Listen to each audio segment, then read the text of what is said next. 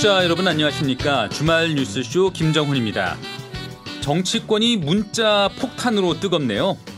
자기 반성 또 방향 선회를 얘기하는 여당 의원들을 상대로 여권 강성 지지층이 비난 문자를 쏟아내고 있는 건데요. 일부는 비판 의견 전달에 그치지 않고 거친 욕설이 뒤섞인 인신 공격성 문자 메시지를 하루 종일 퍼붓기도 한답니다. 의견 개진, 뭐 직접적인 의사 표현이야 적극 권장할 만하죠. 하지만 능멸과 저주로 바꿀 수 있는 건 아무것도 없습니다. 정치권 말의 품격을 높이는 일, 유권자들의 몫이기도 할 겁니다. 토요일 아침 뉴스 총정리 김정은의 주말 뉴스쇼 잠시 후 주간 브리핑으로 시작합니다.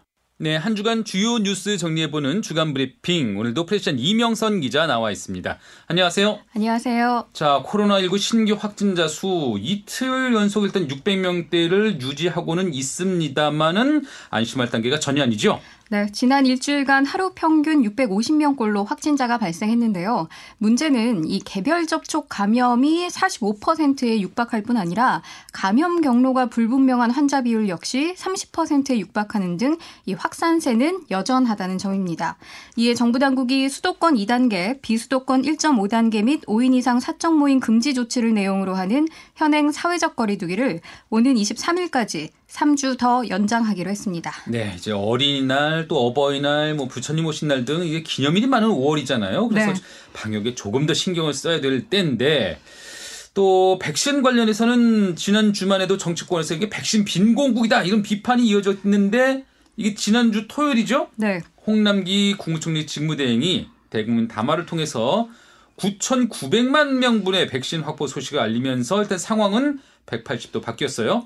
네, 정부는 이 화이자 백신 4천만 회분을 추가 구매 계약해 총 1억 9,200만 회분, 그러니까 9,900만 명에게 접종할 수 있는 백신 물량을 확보했다고 밝혔는데요. 네. 이는 변이 바이러스 대응을 위한 3차 접종, 일명 부스터샷이라고 하죠. 이 3차 접종에도 대응할 수 있을 만큼 넉넉한 물량입니다. 이에 정부는 9월 말까지 전 국민 70%인 3,600만 명의 1차 접종을 완료하고 11월에는 집단 면역을 달성하 하겠다는 계획입니다. 어, 관련해서 65세에서 74세 500만 명을 대상으로 하는 이 5월 접종 계획이 다음 주 중에 발표될 예정입니다. 네. 문재인 대통령 방역 또 외교 홍보 행보를 재개하는 모습이고요. 지난 4월 27일 노바백스 CEO를 청와대에서 만나서 SK와 기술 이전을 통한 위탁 생산 계약을 체결한 데 이어서 오는 21일에는 조 바이든 미국 대통령을 만날 예정입니다. 네. 이번 한미 정상회담은요, 이 바이든 대통령 취임 이후 첫 번째 이루어지는 건데요. 청와대는 한반도의 완전한 비핵화 그리고 항구적 평화 정착의 진전을 위한 한미 긴밀한 공조 방안을 비롯해서 경제 통상 등 실질 협력 그리고 기후 변화, 코로나19 등 글로벌 도전 과제에 대한 대응 협력에 대해서도 심도 있게 논의할 예정이라고 전했습니다. 네, 이번 한미 정상회담에서는 미국의 대북 정책에 대한 그 윤곽도 아마 나올 수 있을 것 같고요. 그렇게 네. 기대가 되고요. 자, 여의도는 5월의 시작을 청문회로 하게 됐네요. 지난 4월 28일 천대엽 대법관 후보자 인사청문회를 시작으로 이 본격 청문회 전국에 돌입했는데요. 오는 4일에는 노형욱 국토교통부, 임혜숙 과기정통부, 문승옥 산업통상자원부, 박준영 해양수산부, 양격동 고용노동부 등 5개 부처 장관 후보자 인사청문회가 동시에 열립니다. 네. 이 가운데 이 국민의힘이 가장 공들이고 있는 인사청문회는 아무래도 이 노형욱 국토부 장관 후보자 청문회가 될 텐데요. LH 직원들의 땅 투기 사건 으로 변창흠 장관이 취임 4개월 만에 물러나게 된 만큼 부동산 관련 세제 방안 또 투기 방지책 등에 대한 질의에 집중할 것으로 보입니다. 네. 저는 김부겸 국무총리 후보자에 대한 인사청문회도 궁금한데요. 오는 6일과 7일 이틀에 걸쳐 열리게 됩니다. 진중권 전 동양대 교수와 김경률 회계사가 참고인으로 채택됐는데 음. 어, 두 사람은 한 번도 경험하지 못한 나라 일명 조국 흑서라고 하죠. 이 조국 흑서의 공동 저자로 현 정부의 비판적인 목소리를 내고 있는 인사입니다. 반면에 이제 친여 성향의 참고인으로는 최백은 건국대 교수와 신장식 변호사가 채택됐습니다. 네. 자, 그리고 김부겸 총리 후보자의 기본적인 정책 구상도 언급됐죠?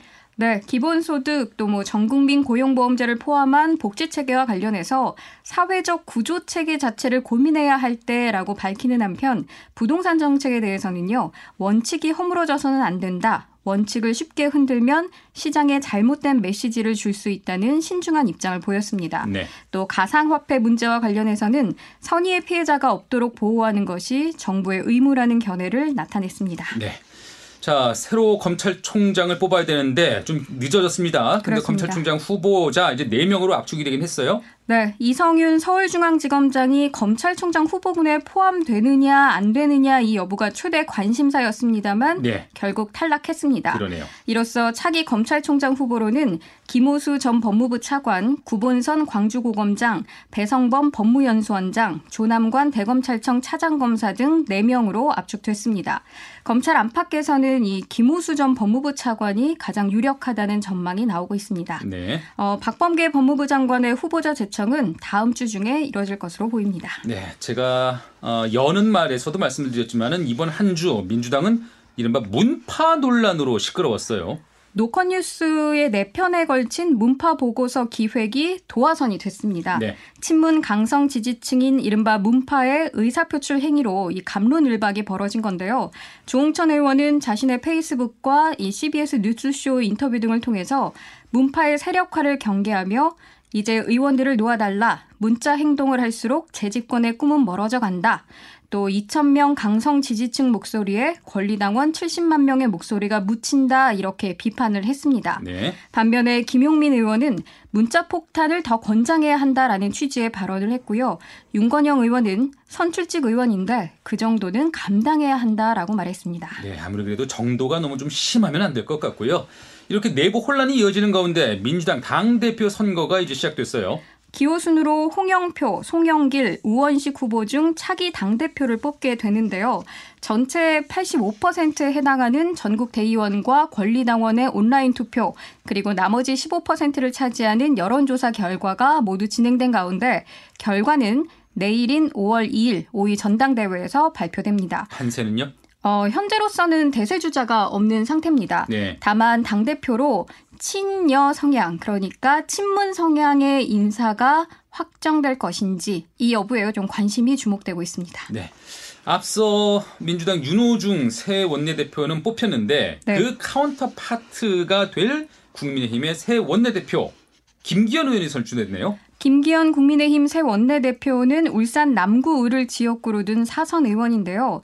도로 영남당은 안 된다 이런 비토론에도 불구하고 영남 출신의 원내대표가 선출됐습니다. 음. 어, 김기현 새 원내대표는 당선 직후에 도로 영남당 논란 질문을 받고는 이렇게 답했습니다. 주요 지지 기반이 영남이라고 영남당이라고 해서는 안 된다. 호남, 충청, 수도권, 강원, 제주의 좋은 인재들을 발굴해서 대선 국면에 전면 배치하겠다.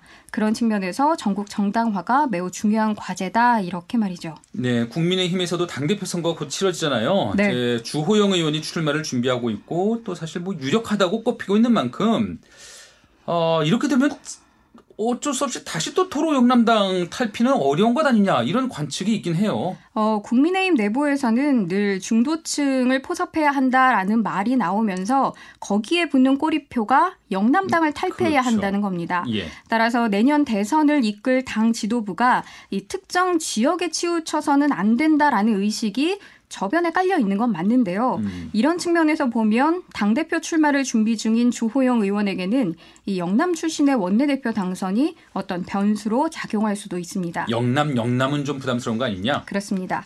현재 수도권을 기반으로 한 사선 권영세 의원 또 초선의 김웅 의원이 당대표 도전장을 낸 가운데 원내에서는 나경원 전 원내대표, 황교안 전 대표의 출마 가능성이 점쳐지고 있습니다. 네, 그 결과도 지켜보기로 하고요. 여의도 입법 상황도 짚어보면요. 이해충돌방지법이 지난 4월 29일 국회 본회의를 통과했습니다. 이에 190만 공직자가 대상이 될 것으로 보이는데요. 문재인 대통령은 어제 SNS에 청렴한 공직사회로 가는 제도적 틀이 구축됐다며 환영의 뜻을 밝혔습니다. 네, 첫 번째 관련 법안이 발의된 지 이게 8년 만에 네. 국회를 통과한 이해 충돌 방지법. 어, 이 관련해서는 4월 30일 그 뉴스쇼에서 김명옥 의원 인터뷰가 소개됐는데요. 아, 잠시 후 3부에서 이 얘기는 더 좀 짚어보도록 할게요. 한편 이 국회 환경노동위원회에서는 지난 4월 29일 가사 노동자법이 의결됐습니다. 이 가사 제공기관이 고용한 가사 노동자가 퇴직금 또 사대보험 등을 적용받을 길이 열린 셈인데요. 가사 노동자법이 본회의를 통과해서 제정이 되게 되면 근로기준법 제정 이래 68년 만에 아. 가사 노동자 일부가 이 노동 조건과 관련한 법적 보호를 받게 됩니다. 68년 만에. 네. 예. 아, 그동안 이 가사 노동자는 근로기준법 11조에 따른 법 적용 제외 대상이었습니다. 이에 뭐 노동 시간, 뭐 임금과 같은 노동 조건을 규율하는 별도의 법이 전혀 없었습니다. 네. 또 하나 한국 사회 전통적인 가족 개념도 지금 확 바뀌게 됐잖아요. 문재인 대통령이 주재한 국무회의에서 제4차 건강가정 기본계획이 확정되면서 정부는 혼인, 혈연, 입양만으로 이 가족을 인정하는 현행 법률에 대한 개정안을 추진하게 됐습니다. 이에 따라 뭐 비혼 단독 출산 문제, 성결정 시에 부성 우선 원칙, 사실혼 관계 등과 관련된 법안들이 개정될 것으로 보입니다. 네. 뭐이 같은 가족 개념의 변화는요. 혼인, 혈연, 입양만을 가족으로 인정해서 그동안 발생했던 복지 사각지대 문제, 또 소외계층 문제에도 대대적인 개선을 가져올 것으로 보입니다. 네. 반면에 이제 정부가 뭐 비혼과 동거를 조장한다는 우려도 있어서 사회적 이견이 충돌할 가능성도 있습니다. 네. 이렇게 가족의 범위가 다양해지면은 음, 복지 사각지대 또한 이렇게 해소가 될 것이다. 이런 관측도 있는데 당장 서울시가 부양 의무제를 폐지한다고 밝혔어요. 네, 서울시가 벌써 오늘부터입니다. 전국에서는 처음으로 기초생활보장제도 부양 의무제 기준을 완전히 폐지했습니다. 네. 이 부양 의무제는 혈연 중심의 가족 제도를 바탕으로 한 건데요. 이 부양 의무제가 폐지된다는 것의 의미는요. 소득이나 재산이 일정 수준 이하인 시민은 자녀나 손자 아녀, 그러니까 손자 등의 부양 능력을 지닌 가족이 있더라도 서울형 기초보장 수급 혜택을 받을 수 있다는 얘기가 됩니다. 가족에 상관없이 당사자의 여건을 보고 판단하겠다는 얘기죠. 그렇습니다. 이에 2,300만 명의 서울 시민이 추가 지원을 받게 될 것으로 보입니다. 알겠습니다. 자, 정진석 추기경 입관식이 어제 있었죠. 이게 잠시 후 10시에 있을 그 장례 미사를 끝으로 이제 5일간의 장례 일정은 모두 끝나게 되네요. 정 니콜라우스 추기경 4월 27일 저녁에 노한으로 선종했습니다. 천주교 서울대 교구는 다음 날이 고인을 유리관에 안치한 가운데 선종 미사를 봉행했고요. 예. 일반인의 조문을 받았습니다. 뭐 조문 기간 뭐 이틀에만 걸쳐도 막 3만여 명이 넘었다고 하니까 음, 어제 총 참배한 조문객만 뭐 4만여 명에 가깝게 되지 않을까 이런 예측이 좀 있습니다. 네. 이런 가운데 카톨릭 신자인 문재인 대통령과 김정숙 여사도 직접 명동 성 당을 찾아서 조문했습니다. 네. 그리고 어제 오후 5시에는 유리관에 안치된 고인의 시신을 정식 관으로 옮기는 입관식이 진행됐습니다. 어, 오늘 장례 미사를 마치게 되면요. 고인의 시신은 장지인 경기 용인 공원묘원 내 성직자 묘역으로 옮겨져 영원한 안식에 들어갑니다. 네. 어, 장례 미사 뭐 10시에 열린다고 예고를 했는데 코로나19 방역 수칙에 따라서 명동 성당 전체 좌석 수의 20%인 250명 이내만 참석 가능합니다. 자, 이렇게 조문한 문재인 대통령 어려운 때에 교회와 사회의 큰 어른이 선조한 것이 안타깝다 이렇게 예도했어요. 김수환 추기경에 이어서 한국에서 나온 두 번째 추기경이었고요. 어린 시절 꿈이 발명가였다고 합니다. 예. 그런데 이제 6.25 한국전쟁 당시 국민방위군으로 징집돼서 미국 통역병으로 일하면서 미국 군종 신부를 알게 됐고 그의 책장에서 성녀 마리아 오레티라는 책을 읽은 뒤 사제의 길을 택했다고 합니다. 1961년 사제품을 받고 1970년 39세 나이로 최연소 주교로 발탁됐고요. 2006년 로마 교황청으로부터 추기경으로 임명됐습니다. 공부에 매진하는 그런 사제로도 유명했잖아요. 그렇습니다. 60년에 걸친 이 사목 활동 기간에 독서와 집필을 놓지 않는 것으로 유명한데요. 20년 가까이 교회 법전을 번역하고 해설서를 펴내는 등 한국 카톨릭계에 큰 자취를 남겼다는 평가입니다.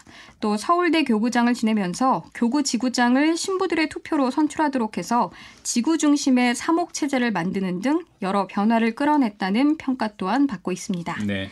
천주교 서울대 교구장 염수정 추기경은 김수환 추기경이 아버지였다면 정진석 추기경은 어머니와 같이 따뜻하고 배려심이 많았고 우리들을 품어주셨다 이렇게 고인을 드렸습니다. 예, 평소에도 재산을 모아놓지도 않았지만은 가실 때도 가진 모든 것을 내놓고 가셨어요. 앞서 지난 3월에 본인의 이 통장 잔고를 통틀어서 다섯 개 기관에 기증을 하셨고요. 네. 이와 더불어 평소 말씀하신 대로 본인의 각막을 기증했습니다. 그런데 이제 워낙 노환으로 별세한 탓에 이 음. 각막이 다른 사람에게 전달이 돼서 빛으로 사용되기는 어렵다고 해요. 네네. 그래서 연구용으로 사용될 예정이라고 합니다. 알겠습니다. 자, 삼성 일가 이건희 회장이 남긴 유산 이게 26조 원인데요. 그 네. 26조 원에 대한 상속세 12조 원을 앞으로 5년 동안 6차례에 걸쳐서 납부하겠다. 이런 계획을 발표했네요. 일단 어제 신고 납부와 함께 상속세 6분의 1에 해당하는 2조 원을 납부했습니다. 네. 그리고 나머지에 대해서는 2026년까지 분납하는 연부 연납 제도를 활용할 예정인데요. 어, 재계를 중심으로 12조 원이라는 상속세가 세계 최고 수준이라면서 징벌적 상속세를 완화해야 한다라는 비판의 목소리도 나왔습니다만 홍남기 경제부총리 겸 기획재정부 장관이 현재 상속세 완화 계획은 없다고 못을 박았습니다. 예, 이 상속세와는 별도로 어, 삼성일가가 이건희 회장 유산 중에 1조 원은 의료 사업에 네. 그리고 미술품 한 2만 3천여 점이 되는데 그 미술품들은 국가에 또 이게 한 축구장 다섯 개 정도의 크기라고 하더라고요. 그 정도 면적의 땅은 부산 해운대구에 기부하면서 기부 문화의 패러다임을 바꿨다 이런 얘기도 나와요. 어, 인류의 건강과 삶의 질을 높이는 것은 기업의 사명이다라고 한 고인의 유지에 따라서 감염병, 소아암, 희귀질환 극복에 1조 원을 기부하고 국보와 보물 외에도 겸재 단원, 클로드 모네, 파블로 피카소, 김환기, 박수근 등 이 15조 원 이상에 달하는 미술품은 국립중앙박물관과 국립현대미술관 등에 기증됩니다. 이게 어떤 뭐 도화지 뭐, 뭐 책에서나 보는 TV에서나 보는 그런 작품들이잖아요. 네. 이런 대표적인 기증품들 뭐 6월 중에는 아마 선별돼서 국민들한테 공개될 것 같아요. 어, 관련해서 문재인 대통령이 그 고인의 기증 정신을 살려서 국민들이 좋은 작품을 감상할 수 있도록 별도의 전시실을 마련하거나 특별관을 설치하는 방안 등을 검토하라고 지시하기까지 했습니다. 네. 어, 미술계 일각에서는요, 이 독립적인 이건희 미술관을 세워서 컬렉션을 한 자리에 모아야 한다는 의견까지 나오고 있습니다. 어, 최근 세계 미술계에 큰 관심을 모으는 서양 현대 미술 작품 대부분은 그러나 이번 기증 대상에서 빠진 것으로 알려졌습니다. 음. 실제로 국립현대미술관 기증을 발표한 이 1,600여 점은 8명의 서양 근현대 작가의 작품을 제외하고는 모두 한국 작가 작품들이라고 합니다. 네. 몇몇 작품들, 만 적지 않은 작품들이 빠졌다고 하는데 저는 궁금한 게 예전에 삼성 비자금 의혹 사건 당시에 유명했던 그 리히텐슈타인의 행복한 눈물이라는 작품이 있었거든요. 네. 그 행방은 어디 있을까?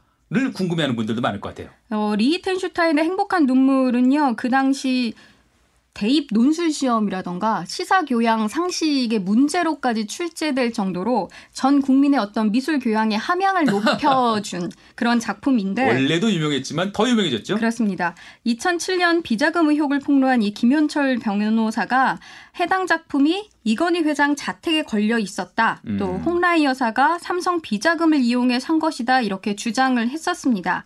그런데 2008년에 서미 갤러리가 해당 작품을 특검과 언론 앞에 공개하면서 관련 의혹은 유야무야된 상태인데요. 예. 당시 서미 갤러리 측은 약 30여 분의 공개가 끝나자마자 이 리텐슈타인의 행복한 눈물을 고가 미술품 전용 상자에 모셔서 경기도 모처로 옮긴 것으로 전해졌습니다. 경기도 모처로.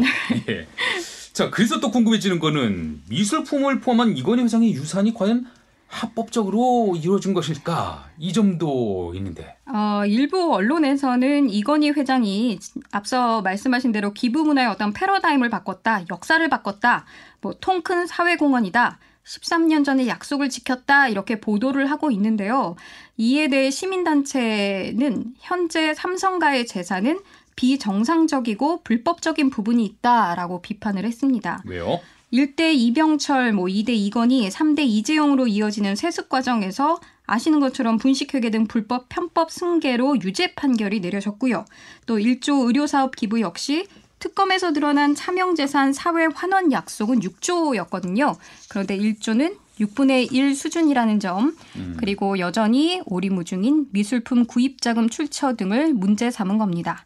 특히 삼성가의 이 상속세 납부와 기부를 이재용 삼성전자 부회장의 사면 여론 조성에 이용해서는 안 된다고 시민단체들은 분명히 했습니다. 예, 우리 법무부도 일단은 그 상속세 납부 또 고가의 기부는 사명과는 관련이 없다 이렇게 선을 긋긴 했습니다만요.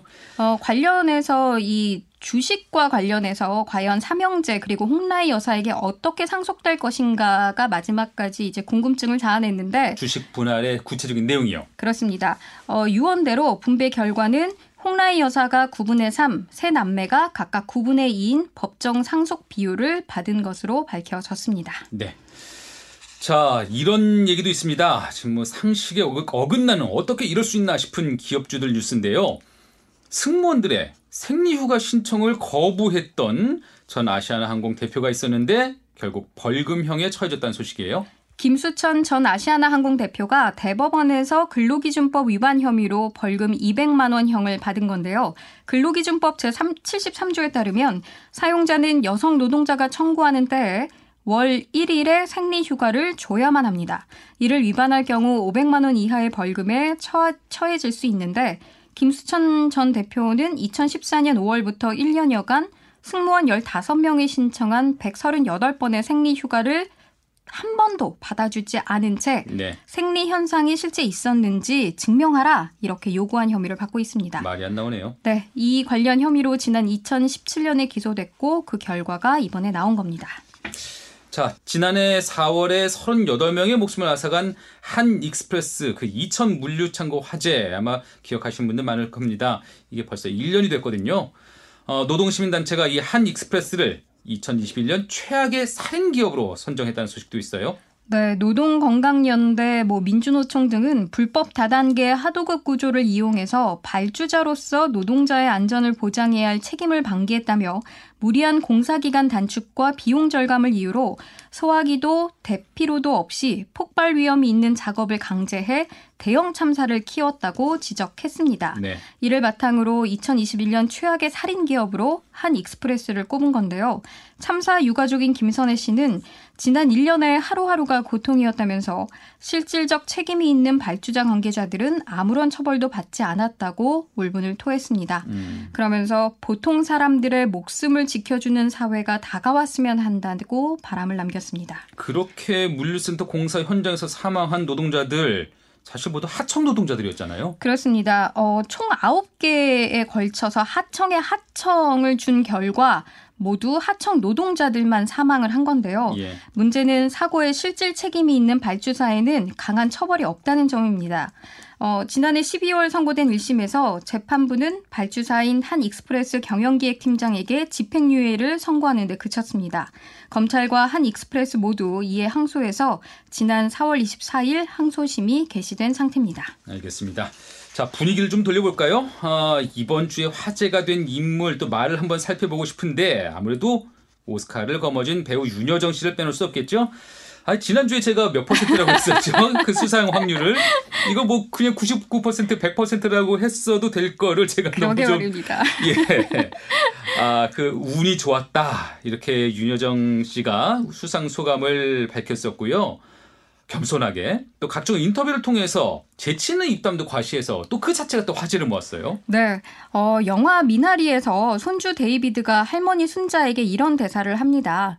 할머니는 진짜 할머니 같지 않아요 라고 하는데 외신 기자들 역시 남들과 다른 할머니라면서 이 윤여정 씨의 쿨하면서도 솔직한 매력에 100점 만점의 센스 만점 이렇게 높은 점수를 주면서 그야말로 풍덩풍덩 쑥 빠져들고 있습니다.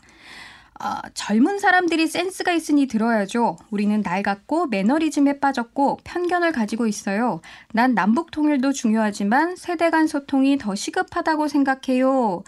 최근에 TV 예능 프로그램에서 이 40살 이상 차이 나는 젊은 배우들과 호흡을 맞추면서 윤여정 씨가 한 발언인데요. 네. 이처럼 2030 세대가 칠순을 넘긴 윤여정 씨에게 정말 푹 풍덩풍덩 이렇게 빠지면서 윤여정에게 스며들었다라는 의미의 윤며들었다라는 신조어도 나왔고요.